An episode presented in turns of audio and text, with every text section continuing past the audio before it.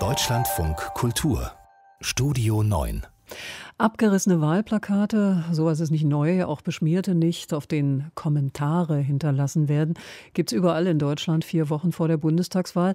Aber besonders aufgeheizt scheint die Situation in Sachsen zu sein. Dort hat die SPD Mitte der Woche einen Wahlkampfauftritt abgesagt, wegen Drohungen aus dem rechtsextremen Spektrum. Unser Landeskorrespondent Alexander Moritz berichtet. Ein Stand mit dem lokalen Direktkandidaten und der Gesundheitsministerin aus Dresden. Ein ganz normaler Wahlkampftermin, den die SPD am Mittwochnachmittag in Limbach-Oberfrohna bei Chemnitz geplant hatte. Doch weil in einer rechten Telegram-Gruppe zu Störaktionen aufgerufen worden war, sagte die SPD die Veranstaltung kurzfristig ab. Bereits vergangene Woche war nach einem ähnlichen Aufruf Sachsens Ministerpräsident Michael Kretschmer bei einem Besuch in Freiberg von mehreren Dutzend Demonstranten bedrängt worden. Bei der Abfahrt seiner Fahrzeugkolonne wurde eine Polizei Polizistin verletzt. Man sei vorgewarnt, so Sachsens SPD-Generalsekretär Henning Hohmann. Das, was in Freiberg passiert ist, da hat man ja schon gesehen, dass aus dieser Gruppe heraus durchaus wie ich auch aggressiv agiert wird. Und das sind einfach Situationen, denen wir ehrenamtliche Wahlhelferinnen und am Ende auch Bürgerinnen und Bürger, die sagen, guten Herzens dahin kommen, um mit der Ministerin zu sprechen, in durchaus gefährliche Situationen geraten können und ähm, das wollen wir um jeden Preis vermeiden. Der Aufruf stammt von den sogenannten Freien Sachsen, einer rechtsextremen Kleinstpartei. Sie mobilisierten bisher zu Demonstrationen gegen die Corona-Politik. In der Telegram-Gruppe lesen inzwischen über 50.000 Menschen mit. Hinweise auf eine konkrete Bedrohung habe es aber nicht gegeben, so die Polizei. Man hätte die Veranstaltung jederzeit absichern können. Die SPD will den Wahlkampfauftritt nun möglichst bald nachholen. Klar ist, dass wir unseren Wahlkampf äh, unvermindert fortsetzen werden. Wir werden den Rechtsextremen nicht das Feld überlassen, sagte auch Sachsens Ministerpräsident und CDU-Vorsitzender Michael Kretschmer. Zum Wahlkampfalltag in Sachsen gehören abgerissene oder beschmierte Wahlplakate. Alle Parteien melden auf Nachfrage des Deutschlandsfunks solchen Vandalismus.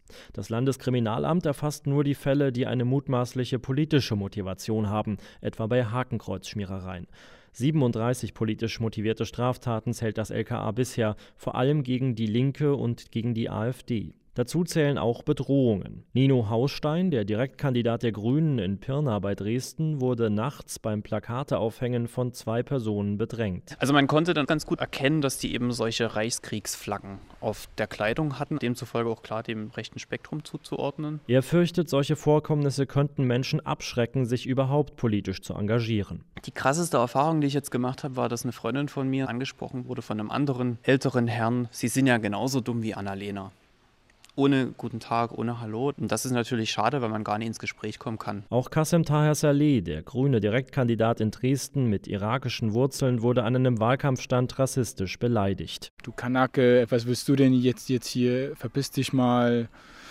Das macht, glaube ich, in dem Moment relativ wenig mit einem, aber im Nachhinein grübelt man doch über, über die Situation nochmal nach. Auch bei der AfD habe es Angriffe gegeben, sagt der sächsische Landesvorsitzende Jörg Urban. Das war jetzt aktuell in Dresden. Das war eine Gruppe angetrunkener, fünf junger Männer, die da unser kleines Team bepöbelt haben, wo nicht klar war, wie es ausgeht. Es ist zum Glück ohne körperliche Gewalt ausgegangen. Mehrfach hatte es in der Vergangenheit auch Angriffe auf Abgeordnetenbüros gegeben. Im Mai wurden in Schwarzenberg im Erzgebirge die Fenster des AfD-Büros mit teergefüllten Flaschen beworfen. Auch auf Büros der Grünen hat es in den vergangenen Monaten Angriffe gegeben.